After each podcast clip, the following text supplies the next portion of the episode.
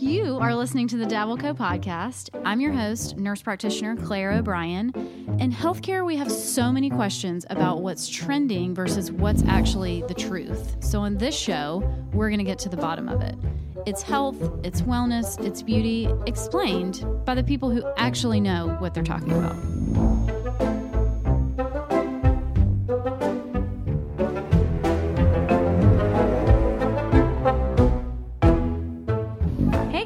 Welcome back to the Dabble Co podcast. I am your host, nurse practitioner Claire O'Brien, and today I have the amazing Dr. Tammie Chang.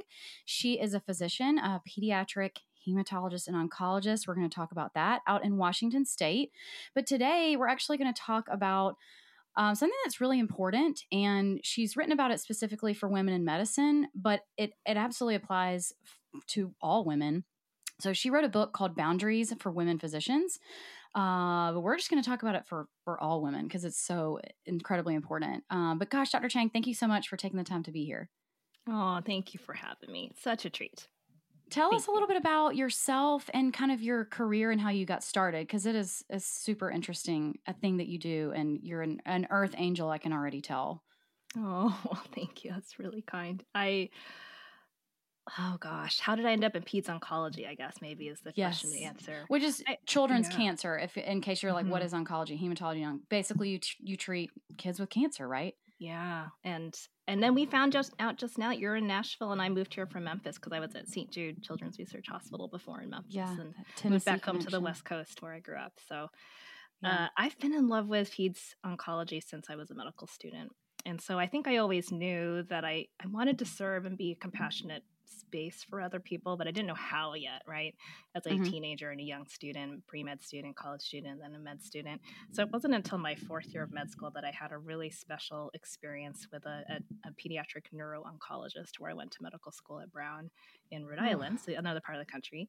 And it was so meaningful. And I, I still remember that that interaction. We were sitting with a young mom with her baby girl on her lap, and her baby girl had a brain tumor in their hospital room. And we were just sitting there with them. And there was something so special about that moment and interaction. And it just struck me so much at that time that I was like, okay. This is this is what I've been looking for, or searching for, This or is it. something. It, Yeah. felt like it just felt it hit me in my gut that okay, this is the kind of space that I want to be in and be a part of and be of service to others in and so that's that's really where it started and um, from that Wow. moment And then you trained at St. Jude's, which is Mhm. they only treat pediatric cancer patients, correct? in hematology yeah Hematology, which is like sickle cell and what sickle what else? Like what else? any blood be? disorders so bleeding disorders like hemophilia bone Okay. marrow failure disorders where the bone marrow stops working and they have to get a bone marrow transplant. Oh, that is a thing. yeah we treat that's what we do too and we also take care of kids with like lots of clots who have a lot of clots with Yeah. central lines especially so we Wow. do anything with blood and cancer that's what we do So, I mean, it's not hard to imagine how you started seeing burnout and realizing it was a problem, right? I mean, you have an incredibly emotionally draining career. I mean, as I'm sure fulfilling as it is at times, it, it you can't help but come home at the end of the day. I, I was telling her when we first started, I did I did my I did my 10 year stint in oncology in, in the surgical setting, and then I was like, can't do this Mhm. anymore. I got to go do Botox. So, I mean, how I'm, I'm sure you just felt burnout almost every day. Is that kind of how you started looking at it fr- through through your own eyes first, or what what took you down that path? Yeah, that's so. Um, thank you for sharing your your background too, because I think we just have an understanding of that world, right, by being in it. Yeah, I, I It's hard. hon- it's a hard world, and the thing is, we don't. Re- at least I didn't realize. I didn't even know what burnout was. I think I was burned out for years and decades, but I didn't even. I mean, I think we just put our heads down and we just grind through it, right? When through all Yeah. those years, and we don't realize how exhausted and emotionally exhausted we are.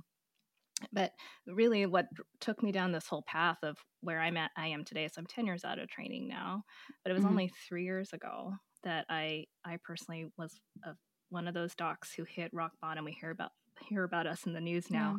Rock bottom, severe burnout, severe depression, and I was suicidal, and Yeah. ready to just give it all up. I almost drove my car off of the cliff. Wow. And um, I can talk about it with just, I can talk about it easily now because I've been very open about it for almost I mean, almost two years now, but it it certainly was very raw and very hard to talk about um, for a little while, for a long time. And but I I have now made it my mission to be part of helping heal all of us because the reality is so many of us within this and i'm just talking about this profession but i think this applies to all of us yeah. um, in any profession is that we are there's a lot of us who struggle. There's so much stigma about mental illness. Asking for help is seen negatively certainly in in the medical culture still today. And so i just that's what started me down this path of how do i help my friends my colleagues my peers first? And then how do we help others through that process? So that's that's how i learned about all this is there a certain type of person i mean i, I felt like so when when i was in cancer land and and i I loved my job so yeah. much. When I knew I was leaving my job, I cried every single day for like a month before I even told them because I was so devastated. But I knew I had to leave. I, I like I could not do it anymore because in, in cancer or certain parts of medicine, not just necessarily cancer, but you know my my wonderful attending would say like go you can go you know go more part time it's okay and I was like yeah people can't be emailing you on a on a Thursday afternoon, you know, that, hey, my PET scan for tomorrow didn't get covered. And you're like, oh, well, I'm off tomorrow and it's, you know, it's five o'clock. Like, sorry, I gotta, you know, gotta go. There's just never, or Saturday morning, say that, you know, yeah. had post op patients that would, you know, email or call if, if, if one was on, was on call or had her page or whatever. And, you know, you'd still have to work through that, whether it was sending them to the ER, to the hospital, or connecting with a resident. All of that you're you're doing things 24 hours a day 7 days a week whether you're on call or working or not yeah.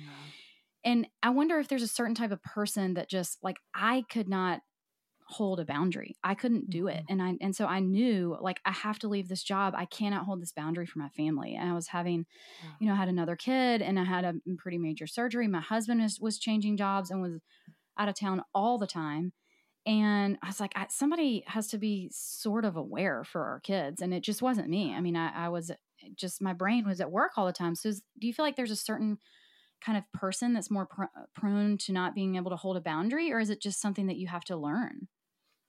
Or both? I, I think, well, there's a lot of data to support it too. And I, I think this applies maybe to many of your, to all of us who are women, because we're, there's a lot of data showing that we just we have a higher emotional IQ overall, right? And we mm. have even higher levels of empathy. Although, of course, there's so many men who can yeah. have this too.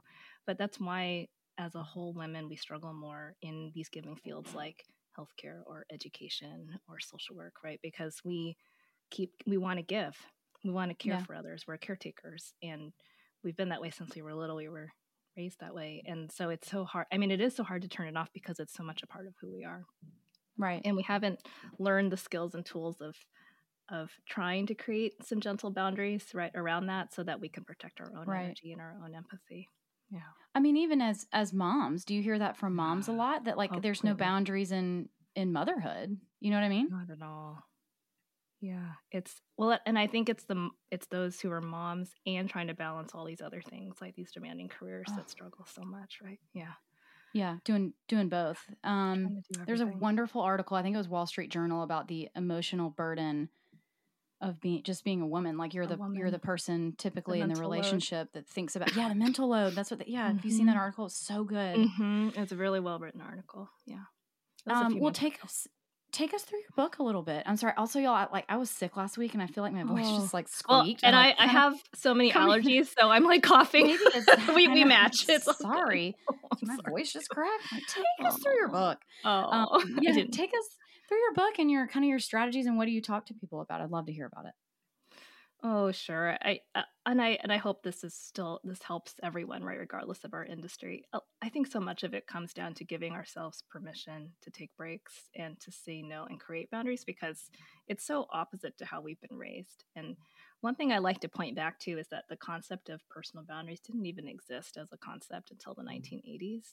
And depending on when we grew up, the reality is at least our parents didn't grow up with this concept or or knowledge or understanding that's right? super interesting the 80s is when the concept of boundaries came out mm-hmm, that's when it first came out and it but with huh. like psychologists and therapists and self-help groups and then 1990s was when the first townsend and cloud book came out on boundaries which is what most mm-hmm. people a lot of people know about those books and they've written several yeah. now since then and they're excellent and uh, but it's of course I didn't hear about those books until I was in my mid 30s, right? And I was really struggling. Right. And I certainly could have used that 35 years ago prior.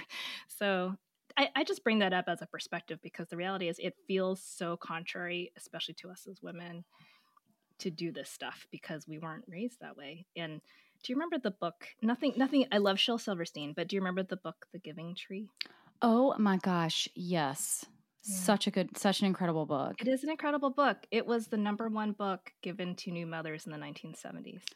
But the tree had no freaking boundaries. The tree had no boundaries, and it is is actually considered the most controversial book in children's literature today for this reason. Because kind of when you said that, I was like, wait, is it a good book? Is it maybe it's not well, a good book? But most the tree had no boundaries. Right, well, most of us had a positive association with that book because we grew up with it. At least I, because I, I grew up yeah. in the 80s. My mom was of course a new mom and i was born in 81 so it was shortly after that time. My mom was also an immigrant so she had all that bag stuff you know on top of it yeah and, oh gosh. um, so eh, but I, I bring that up because the reality is if we talk about women in today's generation or the generation right before us or the generation right before that right we're seeing a progression. Like we were all trained we were essentially all socialized and raised a certain way with expectations right. and it's so ingrained so much of what we experience today is is what we we learned and picked up when we were young kids, like before the age of five.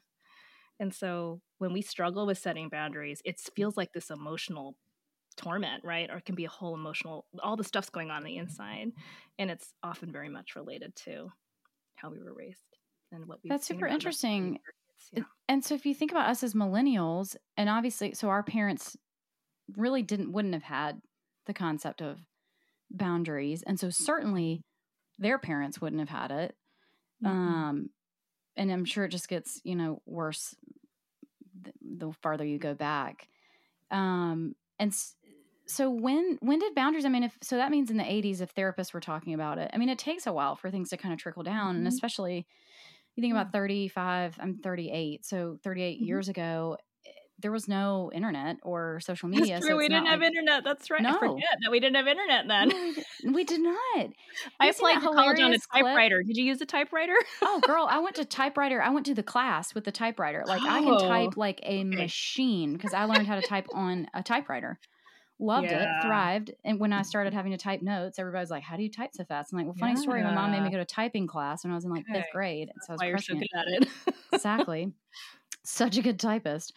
But um yeah you think about there's this hysterical clip with it's like al roker and katie couric and somebody else mm. like in the 90s and they're like the the internet like there's they're what talking about the thing? internet like, so rudimentary. It's like no you've totally forgotten. We did not have email social media we had we had nothing. So the when new concepts arose i mean it would take years i'm sure if not decades for things to trickle down so somebody had to write a book and then the book had to be a good book and then they passed it on to their friends and i mean it would take forever for that. So mm. I, I, probably us as millennials, and then what's the generation after us? Is it Gen Z? Gen, Z? And X, Gen Y? Gen X is above us, yeah. And then oh, I guess Gen okay. Z, that would be like your '90s kids. And then there's anyway. Well, who are the kids now? Anyway, I've lost track. I, think they're the Gen, I think they're Gen Z because I'm an elderly millennial. I'm like on the Me top. I'm on the like right in the. I'm 41, so I'm like right in the middle. Like, I don't feel like a millennial. I feel like I'm I'm an older oh, person. What? The way my brain works. I, I think I identify with I the millennials. Know. I do, but yeah. it, it, does upset yeah. me that I'm an elderly millennial. But it's going to be the kids in Gen Z you, that are like. Bridge. Oh. Mm. I don't know. but but don't you think Gen Z is who's going to actually know boundaries and try to bring I, them into their Well, I see it in the young parenting? kids now, even in the college kids and the high the school youth? kids. They're talking about like mental health and self-care and resilience and I'm like, "Yes. Yeah. Doing something yeah. right. They're picking up on this." But I you know, I, I view it as like the long game. I take the long view of everything we do. I know we're totally going past boundaries in the book at this point but i view everything we're doing as it's a continuum right? We're all part of this transition over generations of changing and making things better for each subsequent generation. So let's say you're a millennial and you grew up with none of this. Um, where on earth whether it's in your job or in in motherhood mm-hmm. and it, just to validate everybody like first of all it feels literally impossible at times to draw a boundary whether it is in with your family with your children your your home tasks your work tasks how do you encourage people or how, how do people start? Like, how do you draw a, a boundary? or maybe i mean maybe even start with like what what is a boundary like what, what do you consider mm-hmm. a boundary people probably honestly don't even know that i didn't know yeah i i mean i think the the simple definition is it's just an invisible line mm-hmm. that that de- defines what is ours and what is not and i think especially for women it's like what is our responsibility and what's not mm, what is your responsibility and what is not yeah. and what is your time and what is is not. I'm sure there are, mm-hmm. you know, mm-hmm. as as a person with a family or a, a, person with a job. I mean, if somebody's paying you, like your time may not be your time if it's nine to five and they pay you for 40 hours a week, but mm-hmm. what what is your what is your time then? Is it outside of that? And you you have to think about that and and talk about that and negotiate that and really really all of it. Um yeah. It's yeah. How do you even talk about what's what's your time, and what's your responsibility? How do you decide that? So, if you've been following Dabbleco and me for any length of time, you know that I'm super careful with anybody that I endorse or any partnership or brand here. So, the goal is always to share evidence based medicine and things backed by actual science with our audience and our followers. So, I was thrilled when BetterHelp approached me to do a partnership with them. So, thank you so much to BetterHelp for sponsoring this episode. BetterHelp is an online platform that connects you to counseling in an incredibly convenient and affordable way, which I think are the two biggest barriers to counseling access and affordability. So I was actually really surprised when I looked up their rates for counseling. They were a, third of what I feel like I've ever heard and what I've personally paid. Um, it solves both of the problems with literally the click of a button on the internet. So I have personally seen the benefits of counseling. I know firsthand how important it is, and I know it plays a crucial role in mental health. So check them out, and they will know that I sent you, and you'll get 10% off your first month of counseling if you head to betterhelp.com slash dabbleco. Um, so it's super easy, betterhelp.com slash dabbleco. Thanks, guys. I know.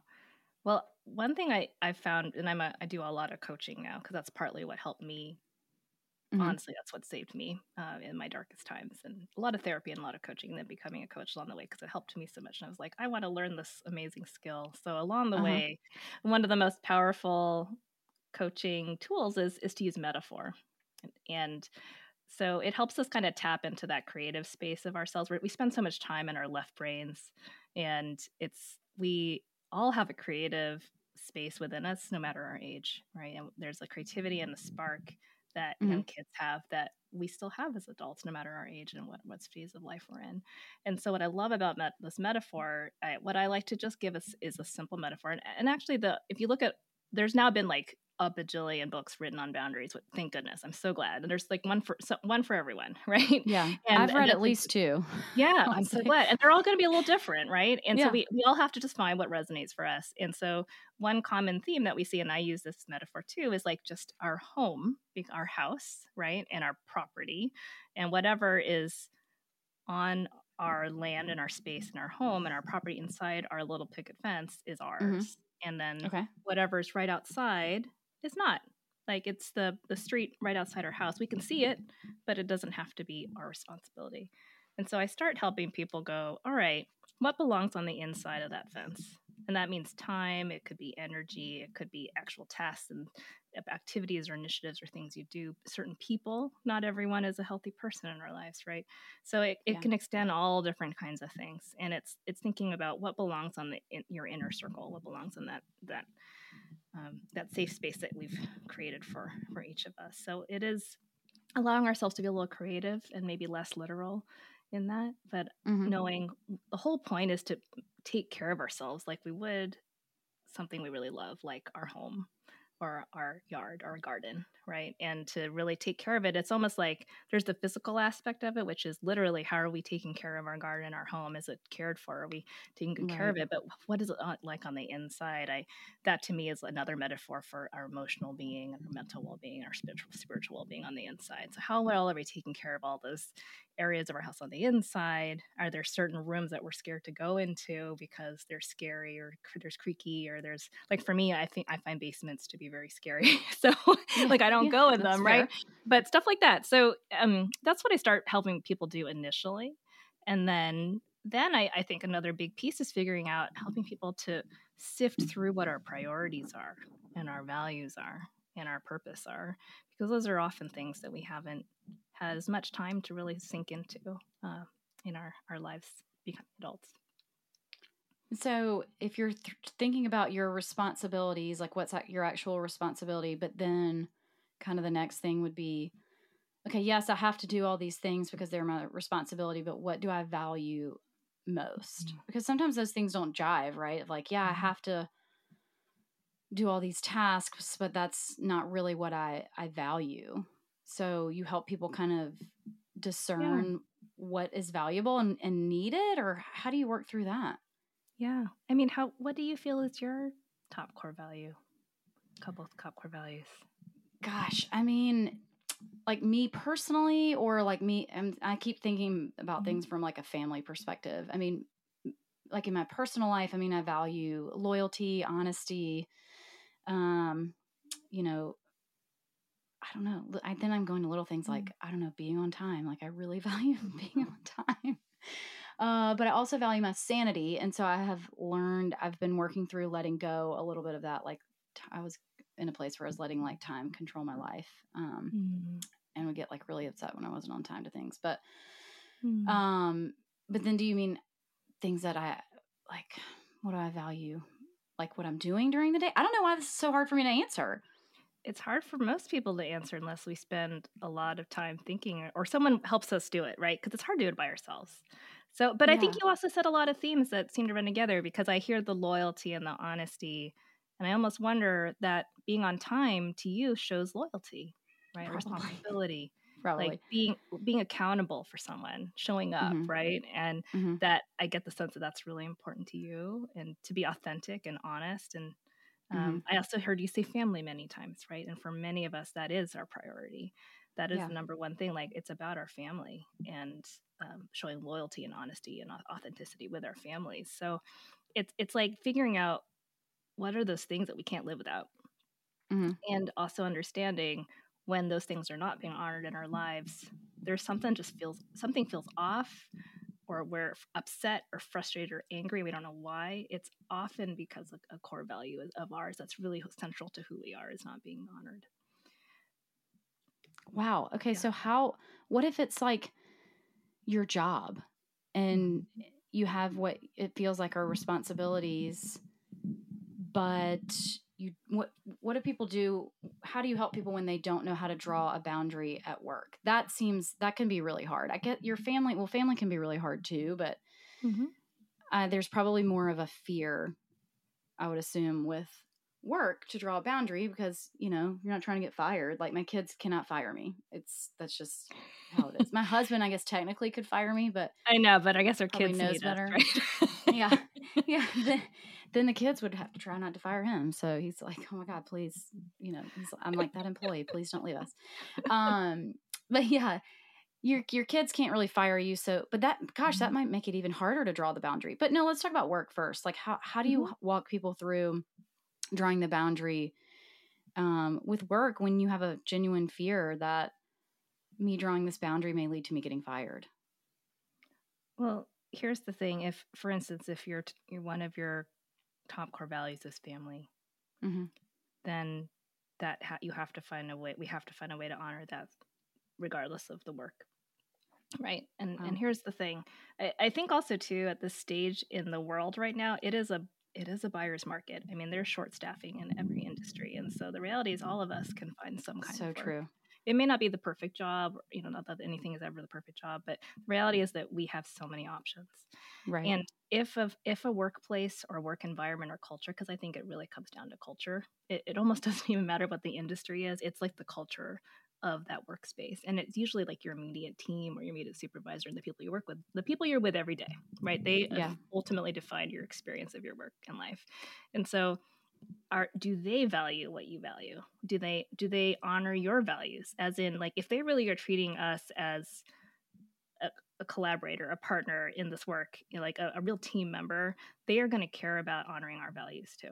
And so if they're not honoring they, like say i i my say say i go in and say my core value is is family and they don't understand or make space to honor that for you as in allowing you to go home to pick up your kids or making allowing you to get to a soccer game or a, a, um, a dance recital or a concert right yeah. um, if, because that's important or being able to get home on time to cook dinner and be with our family because that's like the most important time together right in the evening mm-hmm. if if they don't honor that then it may not even be the right place for us long term wow yeah and which no, is a hard thing, so hard thing to recognize. And the reality is, I, I totally am speaking from a place of of choice and a pl- place of privilege because I, I do believe I do know that all of us, no matter where we are at in society, like we have options, but we may not always feel that way.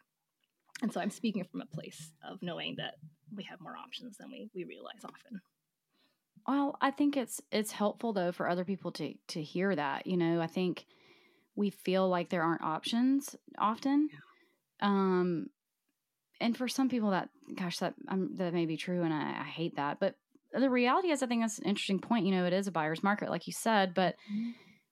there probably are other options, um, whether and no matter what that looks like. You know, um, I think that's my my company that um, helped co-found with a, a physician, and that's a big part of why she started it and runs it the way that she does. You know, she's a woman in medicine and mm-hmm. was in an internal medicine clinic and then took call for a nursing home on the weekends and felt like her schedule was never her own.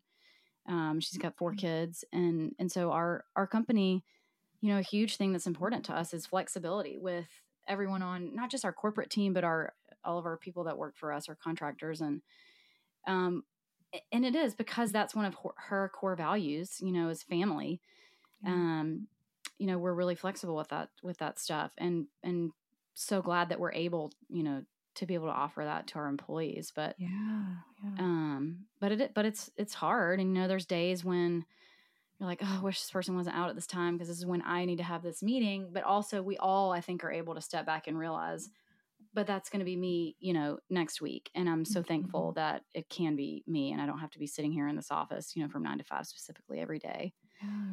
Um, okay, so we talked about work a little bit. Let's talk mm-hmm. about motherhood or family. It doesn't even have to be motherhood. I mean, you can draw boundaries with your own parents, your siblings, your cousins. Yeah. I know she's making kind of a cringy face. Like, well, I, it's only because it's only because it's a really sensitive topic for I think so everyone, right? No. so, and I get it because it is. I'm that way too, and because we, are not taught that way, right? And we're it's almost right. like we're we're encouraged to not have boundaries because it's like, oh, but it's our family. We drop everything for our family. Of course, right. we do. And we also to a point, to a point, but uh, and it's not and it's not but, but it's and we also can create healthy boundaries for all of us ultimately which allow us to love each other that much more and to have a healthier space for all of us so that i don't know if this was the original book but that that book with the red cover and it just says mm-hmm. it's just boundaries is that who that's the, Townsend and Cloud book. They talk about these boundaries. I think the first example was like a mother-in-law or something. yeah. So, so my, my mother-in-law actually gave me that book, oh, um, wow. um, and it was really good. And and I love the way they describe boundaries as actually being loving. Like you are, you're mm-hmm. being loving by drawing this boundary because you are protecting and preserving that relationship. Yeah. Which without boundary is going to eventually get destroyed you know if if the boundary needs to be there. And i thought that was so i mean i i'd never thought about boundaries much before i read that book but um i just thought that was so interesting because i think the way it's presented to especially in a family setting to most of us is like no you don't have boundaries because it's family and family can tell you anything. Family can say anything. You should drop everything you know it's family like kind of like you were saying but but mm-hmm. really to have our boundaries with family is to knowingly preserve um, that relationship that you love by saying like hey i actually i cannot do that. This i cannot have you come visit right now. Like i cannot whatever it is i don't know. So how would you kind of guide people and, and help start with like a family boundary? Yeah that's it's one of the hardest night i love i i love that your mother-in-law gave that to you Yeah, It says a lot did. about it says a lot about your mother-in-law.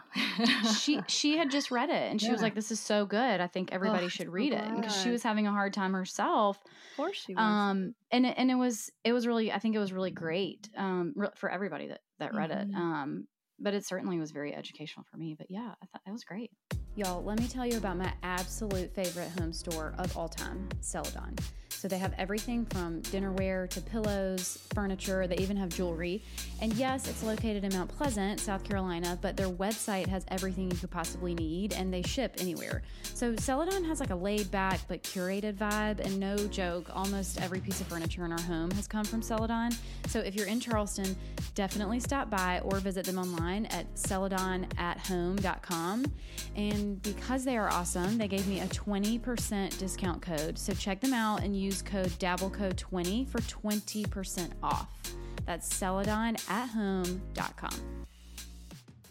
I start by helping each of us just I think there's often it's helpful to use specific examples, right? There might be things that are specific things that are driving someone crazy or causing stress or distress, right? And then we talk about all right, so let's let's mm-hmm. look at the situation perhaps with a, a parent or a mother-in-law or a sibling and what about it is bothering you, right? And then we also bring it back to the core values. It's I always bring it back to the core values because we may not have the same core values as everyone in our family, right? And so, uh, what what is it about Mhm. the situation that's really pushing our buttons in a certain way or or making us feel this way? And then we brainstorm together what needs to happen. And so, is it a boundary that we ourselves have to make? Is it something that we need to have a, dis- a conversation with the other person? And usually it does, right? Because it involves another person we love and care about Yeah. but helping them also to understand the why behind it. So, because the reality is, if we are able to explain from a loving and compassionate place why we're asking for something or we need something, and we also pull it back to our, you know, you know, my fa- family is really important to me, or to, for me, for instance, my top core value is joy, and then it's love and freedom. And so, if something's mm. not honoring one of those three things, I, I'm not like okay, right? And so I'll bring it back to that and use that language with a love, in, with from a loving place. And when we do it with a, with love and compassion for mm. ourselves and the other person, if the other person really does love us, they're gonna understand, right? If we do it in an angry way or an accusatory way, Um, I like. oh no, no, it's not a values competition. I do. It is a little bit because I'm like, oh, honest joy sounds more fun than Well- honesty. well, here's- I'm like, I you don't that. need to change your core value. I need Here's what I wanted to share. I forever thought that my core value, top core values, were compassion and service for years, decades. And mm-hmm. then Okay. I hit the rock Okay. bottom, right? Because I couldn't stop being compassionate and being of service to other people because I thought that's what I was meant to do. I was meant to serve, but there's no end to serving, right? And what I've come to realize and learn and understand now is that joy is absolutely number one for me. And then love is number two. But love, like how I express my love for other people, is through compassion and service, but also compassion for myself, which means I have to stop, right? When it's too much. Wow, So it's, it's a, that's so. How did you get there? That like, how did you reevaluate? What do you do? Sit down and like write it out? I'm think, thinking I have to like sit down and write this out. Like, how do you figure out? You go from a place of me thinking like, yeah, I Mhm. really value like honesty and integrity and whatever, and I'm like, wait, no, but I Well, here's- also. I really value love. just joy and family. Yeah, how, well, do, here's how do you it's shift? all I owe that? it all to Yeah. coaching, and I, I trained at the Coactive Training Institute, which has been around. It's one of the oldest coaching schools uh, out there. But I mean, I think there's a lot of similarities among a lot of different coaching philosophies. One question to ask is think, and I for your listeners too is is think about the peak experiences Yeah. in your life, like as in the times when you were Okay. most alive, you felt. I mean, like peak, like mountaintop, right? Like when were you at your best? Mhm. You were most alive. You were most, you were happiest. What is that? You don't have to answer it now, but something to think about. Like, oh gosh, there's so many different ways to answer that. Yeah. yeah, Yeah. There's diff there's def there's like different periods of my life where I'm like, well, I was and, and probably for different reasons you're happy for different reasons at the time. But and yeah, what's helpful to do then, and and really Okay. take the time to think about what are the connecting threads and themes between each of those moments. So there might be very different experiences. Are are they with people? Are they not with other people? Are you, what age were you at? What were you doing? Was it outdoors? Was it inside? Mm-hmm. What were you, you know, what kind of state were you in? Um, there, those things matter because then you'll see, for instance, my my peak experiences were the outdoor leadership program that I did in college and being part of a group of 10 women doing a 10 day back mm-hmm. or seven day backpacking trip together, right? And there was that feeling of camaraderie and joy and freedom and just like love, right? and that, for instance, that that was for me. And then another peak experience right. for me is I have been volunteering for years as a, a, camp doc at a cancer camp in Colorado, and I love it. And you know, my favorite times are on the dance floor with all the kids, and their parents get to come to the family camp. And then at the end of the zip line, when they get off the zip line, and they are just like beaming and like laughing and often crying and so happy and proud, and like so nothing happy. makes me more joyful and full of love and expresses freedom to me like that freedom of being on a, on a zip line as a kid and realizing you can do something really scary, right? So I'm tearing up talking about it because these matter so much to me. And that's what helped me understand what joy, love, and freedom. Yeah. You know, I, I still have, I have four, five, six. Four is courageous integrity, five is empowerment, and six is growth to me. And so I think four, five, and six are also they're like the the secondary partners to my one, two, and three. But I, but to me, I have them on my wall. I mean, they're always right in front of me. I have them written out here because I keep them with me all the time. But I mean, that's mm-hmm. so just thinking through those peak experiences, right, can really uncover values that we didn't even realize we had. Supplements and vitamins are just a part of so many of our daily lives now. So, how do we know what to choose in a brand? My family personally uses Thorne. Thorne has partnerships with hospitals and universities across the country, including the Mayo Clinic and Charleston's own Medical University of South Carolina. You can order any Thorne product through me when you create your account at thorne.com slash u slash dabbleco and you'll receive 15% off and free shipping on all your future orders. When you create your account, you will just be prompted to confirm Dabbleco as your referral, and the discount's applied in the cart after you create your account. Again, that's thorne.com slash u, like the letter U, slash Dabbleco. And you can also find the direct link in the show notes and then and then you have to explain i love how you said you know when you're setting the boundary but you have to talk mm-hmm. to the person about why and i think that's probably i could be wrong but I, I'm, I'm assuming that's probably where the miscommunication or the breakdown mm-hmm. happens you know if someone's trying to set a boundary it probably comes out as yeah. hey you can't do that or you we you know i don't like this or i mm-hmm. need help with this or whatever when we probably typically don't take the time to sit down and say, hey, you know, I'm thinking about um, just family stuff. it kind of comes to mind first because I know that's really hard for people. But hey, this is something I'm really struggling with. And I feel like this is a boundary that I need to set because, you know, and here's why. Because I think when people understand where you're coming from, it's so much harder mm-hmm. for them to reject that idea um, or, you know, not oh. understand it or misinterpret it. Um, it's just really hard to even explain. It's probably really hard for people to even start explaining why they need the boundary to exist well, in the first and place. I'm also a crucial conversations fan too. So um, I, I view it like the reality is we just share from a loving place what's going on for us. Like the story I'm telling myself or what I'm noticing mm-hmm. is this.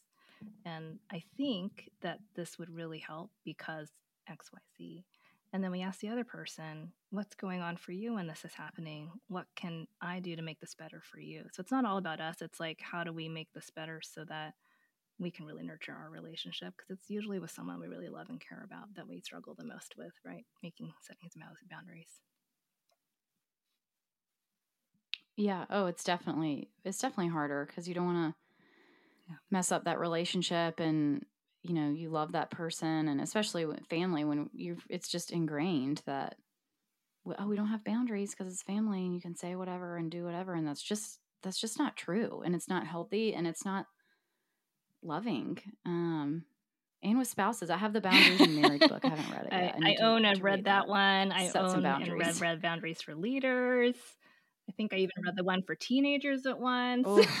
there, thank goodness, there's one for everybody, and um, yeah. and that's why I wrote this book specifically. It's it is geared toward women physicians because there's a lot of like just specific things in med, and I, I think ho- hopefully it's helpful for for nurse practitioners and PAs too. It's very similar to this work, right? The same kind of job, yeah, um, tasks and things that we go through, and demands on our time. So I think it's helpful just to have have a friend share it from a perspective that hopefully will resonate right for each person that's out there.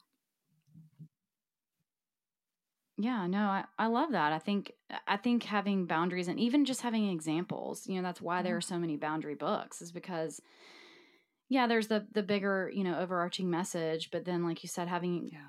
really examples of what that would look like is so helpful for people. So that makes sense that there would be a, a boundary type book for I mean every every profession or every kind of scenario that you can Men think of. Too.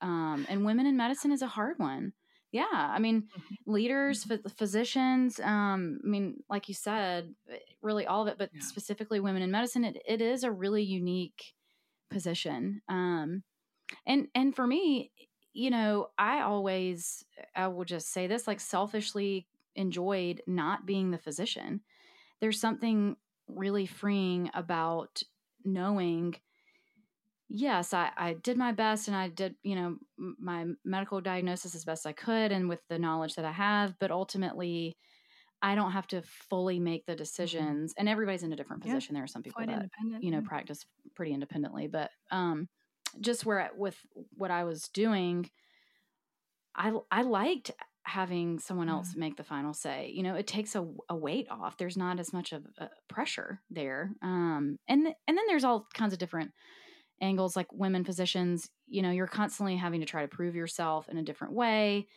And you know you're held to a different standard. And it, it's just it's it's harder i think for mm-hmm. women to draw those boundaries. I mean i see yeah. it with my with my colleagues and um, see it all the time. It's it's just it's harder because um, you start you know you don't start with a leg up. Um, you start with people assuming you're not going to work as hard. They, there's a lot of and, um, implicit bias mm-hmm. about us, especially for mothers, that that's that work is not our priority. Our kids are priority, mm-hmm. and you know what? Kids, our kids are our priority. so deal. Right. We're right. still incredible what we do. Yeah. right. Exactly. Yeah. It doesn't mean that I'm not good at my job. It just means that that's you know right. if there's two I mean, emergencies, first, our family, yeah, because they're that's our I mean, priority. And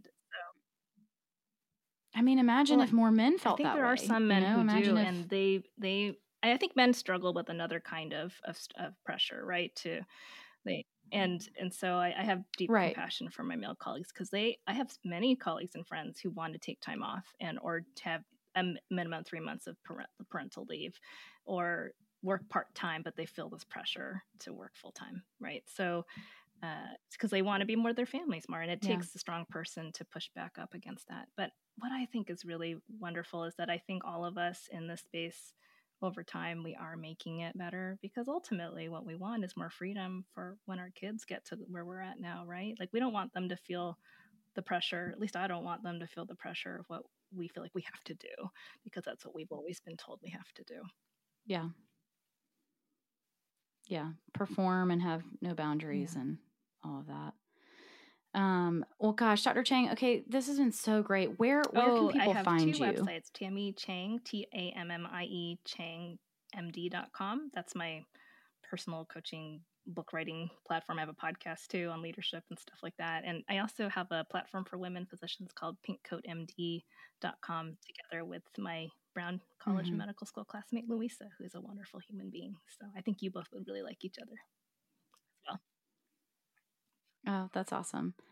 Well, thank you so much for being here. Um, and guys, this was such a good episode. Share it, rate it. As always, um, if you liked this episode, please subscribe and share it with your friends because that's how I continue to get great guests. And I'll see you next week.